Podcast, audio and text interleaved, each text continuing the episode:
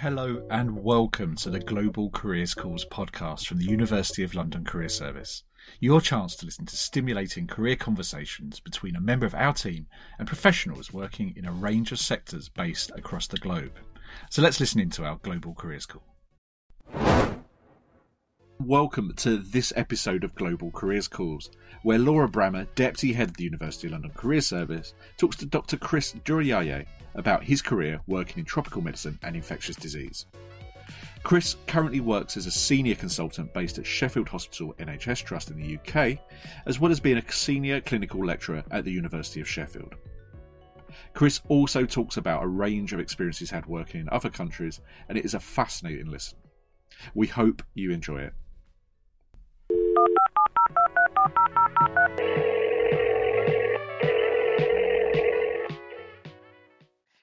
Hello, everyone, and a warm welcome to Chris Durojaiye, who is a consultant physician in infectious diseases and tropical medicine based at uh, Sheffield Hospital's NHS Trust. Chris, thank you so much for joining us today. Uh, thank you very much, uh, Laura, for having me. No, my pleasure. And it might just be worth me initially asking, what did you study with us at the University of London and when? So I study the infectious disease uh, international degree program, so the postgraduate diploma mm-hmm. in 2011 and the Masters of Science, the MSc program mm-hmm. in 2013. And 13. Okay, fantastic. So when you studied with us, both in terms of your postgraduate diploma initially, would you describe yourself, Chris, at that stage as a career starter? So, someone at the beginning of their career, a career developer who'd already got some experience in this sector, or a career changer? Yeah, I'll count myself as more like a career developer.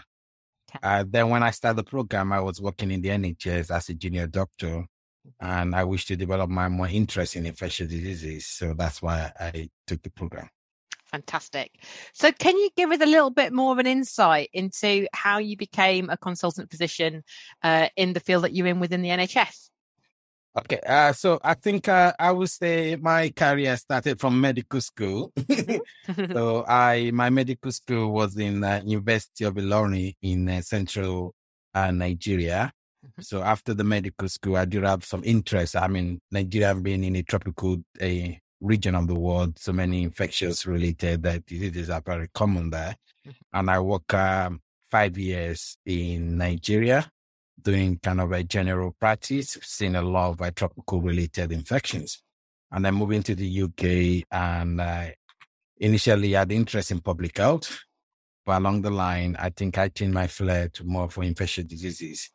So after moving to the, uh, first thing before getting to the UK, I need to do the uh, what we call the PLAB exams, mm-hmm. which is uh, usually organized by the General Medical Council. So I'll be able to have the license to practice in the UK.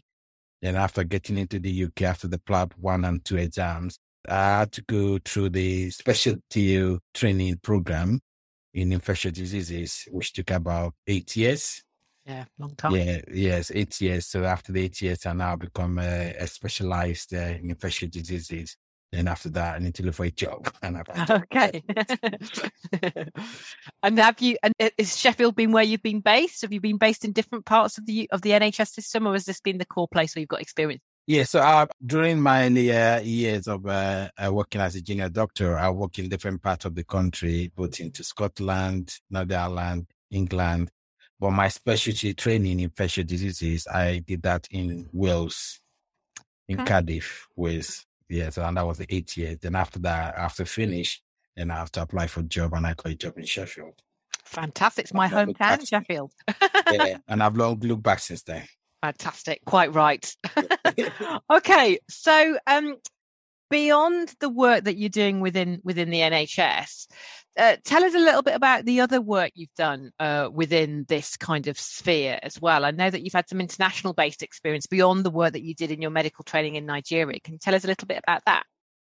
So, apart from the working as an NHS as a clinician and also uh, honorary consultant, I was honorary senior clinical lecturer at University of Sheffield. So, as part of that, I have to be involved in, in academic uh, teaching stuff and uh, little of uh, clinical research and uh, and also try to do some kind of a, a network uh, programming with uh, in Nigeria where I'm from, mm-hmm. just networking some of the medical schools there and medical colleagues there just to be able to develop a kind of uh, a networking program.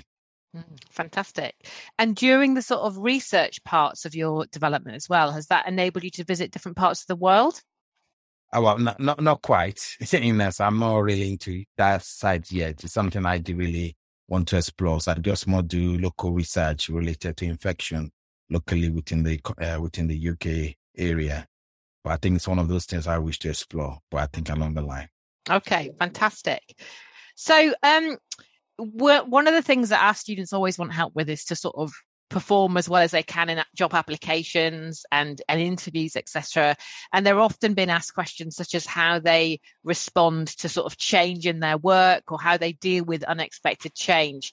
So I wonder, can you give us an insight into the way that you have to deal with unexpected change in your role within the, the NHS? I mean, I, as I always say to people, and that change is the only constant in life. Mm-hmm. As we go, I mean, there will always be any change, changes within anywhere we are. Uh, things aren't changing in the world. So as individuals, we also need to change to careers also need to change along the line. Uh, I think one of the major changes I said I had to really, really undertake is the the challenge of moving from my comfort zone in Nigeria, where I'm well established, I'm moving to a new country, mm. which is very unknown to me then, and into a new environment, new cultures, new way of doing things, new way of practicing medicine was a little bit change to me. But what I usually tell people is that we should be resilient. As human beings, we always adapt to anywhere we find ourselves. If I go to Antarctica today, and now we adapt as a of survival. we always adapt. So change is the most uh, is constant in life, and we also change. So I think it's just more about learning more in the environment, be resilient, and believe that you can be having a very positive meta attitude to what you need to do in life. Not things will change. And we could see even with the COVID, the infection, uh, the COVID pandemic, a lot of things have changed. There's so many things people will believe it's not possible but when the COVID came, we could see which our women base is changing one our way. If they said people will be wearing face masks, pre-pandemic, people said no. But we as human beings, we adapt and uh, we be, I mean, yeah. Thank you, Chris. Yeah, that's a really, really sort of strong example, isn't it? That actually, even in the face of massive shifts and like you say, relocating to a completely different country, a different culture, and even though, you know, you were still practicing in medicine, you still had sort of identity as a doctor, the way that kind of profession is enacted, so to speak, is, is different. So yeah, really interesting. And you're right. I mean, the COVID pandemic has taught us, if nothing else, that we can yeah. adapt, you know, yes. when we actually have to. Okay, so you'll know that you know many of our students are studying within the sort of global health, tropical diseases kind of fields similar to, to, to what you're specialising as well. Are there any particular sort of websites or publications or organizations that organize conferences, etc., that you particularly recommend our students to engage with as well as doing their studies? Yeah, I think uh, generally, how we, I mean, how we suggest to any student or anybody, you, networking is very, very important. Mm-hmm. Uh, so you can either network online or in person. So for the in-person networking, there is some conferences, especially if you can attend related to infection, depending on what specialty you are. If you want to do more global medicine or public health infection, there's always a all conferences available online, uh, which you can find or through the different association. I also suggest and most of those conferences are usually very cheap or very free compared to, yes, they usually made very free. And also, I also suggest people to join professional bodies, organizations. It could be the International Society of Infectious Diseases, it could be the European, European uh, Clinical and Microbiology Infection Society, it could be the British Infection Association, and for students, the rate are either free or very sub, uh, very low rate for right. them. They can join them, and through that, you can meet people, attending those conferences. You can meet people, also you can network with people through that, through that way. And yeah, so also yes, that's just what the face to face. Yeah. Mm. uh, meeting. Also, the online meeting. I know LinkedIn is a very good yeah, way right. to be able to network with people, and you can meet a lot of very professional people there. Um, through professional network, I think it just more or less creating relationship with others who can help you and help you with your career. Mm-hmm. Uh, one other thing I just say with uh, networking is that you once you build the next network, try and maintain on it. Because what I feel is somebody will know someone that will know someone that will know someone mm-hmm. that can be link you to what you want. So just asking and be open, not let them know. And also when you go into any networking, always ask for help. If you don't ask, people will not know. Yeah. Don't sometimes some people believe I don't think you can help me unless you ask. If I don't know, I might know somebody that may know. And that person may know somebody that may know. And that's very important. And also when you have any networking, always make sure you keep in touch with them. Mm. And also when you do any networking, don't be selfish. You give, I give. People learn from you. I still learn from students. Even when I do see my medical student, I still learn from them. Mm. We keep learning. We keep learning every day. Women beings, we keep learning, mm. learning every day. So I think you also need to give, then people will give to you. Mm. And as I said, the power of social media is very important. Apart from LinkedIn, you can also Google, yeah, uh, Facebook could be a method of linking. And also, if you Google, you can get a lot on the internet mm. regarding which associations, what it involves, the contact. You can even get emails of people there. You can drop yeah. emails and they will respond to you. I mean, if somebody find my email online and send an email to me, I would definitely respond to them. So I think ask, ask yeah. and ask. If you don't ask, you wouldn't find. Yeah.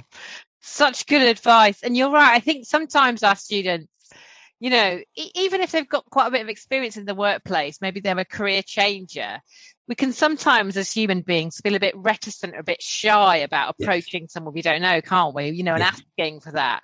But, you know, we're often saying in the careers team that everyone's been at the start of their career at some point, you know, yes. and the, and often people are kind in sharing their experience and their expertise and time as you are because other people have helped them, you know, and it's kind of like you say, it's returning the favor. I thought that was really interesting what you were saying again about the professional organizations, sort of the International Society of Infectious Diseases. So yes. that's a really important point, isn't it? That don't overlook the eagerness of those organizations to help you in your career development because yeah. often, you know, that's a big part of the sort of role of those organizations. Yeah. Um, and thinking how to do that. And as I did said before, most of those organizations they provide free membership with a student yeah. of very reduced rate. So at the end of the day, may not really cost you so much. Mm. At the end of the day, and some of them also offer scholarship for students. Fantastic. Can, yeah, so I think you just need to check on the internet. You see so many of them. Mm. Yeah. And do those professional organizations do they also tend to advertise particular opportunities like maybe yeah. placements or study opportunities that kind of thing yeah, so did you have a placement uh, and also the usually sometimes have a placement and attachment? For example, I was, uh, I, I, mean, when I was, I think uh, when I was uh, training in, mm-hmm. in my earlier career of training, I was a member of the European Society of uh, Clinical Microbiology and Infectious Diseases. Mm-hmm. And they did offer, I was able to get a scholarship to go to the, uh, the Communicable Disease Center in Stockholm just for a placement. So be able to learn about that. So you join them, you know, be a member and as a member, then be able to apply for all those opportunities. Mm. There's always opportunities there yeah. for it. Just and look. the internet, it's made the world a global village. So you can get anything you want on the internet. Yeah, absolutely. And you're right. You know, that's the kind of the liberating aspect of this, isn't it? Is like you say, those opportunities, the chance for you to go to Sweden and attend those sort of events.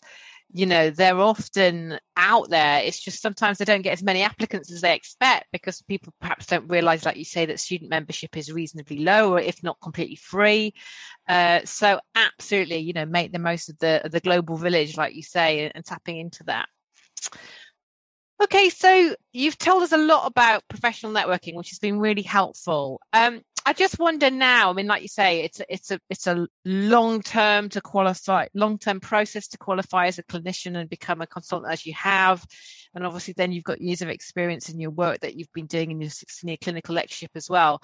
But if I was to say, Chris, to sort of imagine a less experienced version of yourself, Yes. maybe you know going going right back to when um, you were doing your postgraduate diploma with us or, or your masters um, is there any other advice you'd give yourself to get some additional experience beyond the networking you've mentioned anything else any sort of top tips you'd give to yourself I, I would say that one is especially with the University of London, we have this alumni event. This is our people that have gone through the courses and uh, and they can link with those events. You will gain from people there. Also, the alumni ambassador, which is I'm part of, is somebody you can approach. The people do send me emails from time to time about what's your experience, have advice on this, which I do provide. So if we ask people have been an experience through that, unless you ask, you will not know. So ask and ask and ask. Absolutely and and, ask. ask again. Completely and that's a really good point about the alumni ambassador scheme and you know on on our website you can access the list of alumni ambassadors and it tells you which courses people have graduated from what sectors they kind of work in. So you know we're really lucky to have such great alumni ambassadors such as yourself. So last question um, we do quite a lot of work within the careers team with our distance and flexible learning students about transdisciplinary learning where because we've got such a diverse group of students who are based all across the globe studying lots of different programs at different stages of their career we like them to get together and, and learn from each other and work in a transdisciplinary wor- world and in a transdisciplinary way i just wonder from your experience uh, as a clinician i mean how important is transdisciplinary or multidisciplinary working to you Yeah, so I've been working within the NHS. I work in a multidisciplinary team. And I usually tell people is none of us is as smart as all of us. And uh, many hands make the light work. Uh, so, I mean, multidisciplinary meeting is very important because uh, you have different people from different uh, background and it improves the outcome of the team. Because uh, there's some that have more limit. The person have their own limit. And if we come together, we know how we can get things done properly. And we also learn. I learn. I keep learning every day learn from the way things, even things I think I've learned for years when somebody present it from another perspective. Mm, We learn. We keep learning on Friday, and it's also a way for progress. Increase the uh, productivity and in continuous team improvements. You keep improving your team.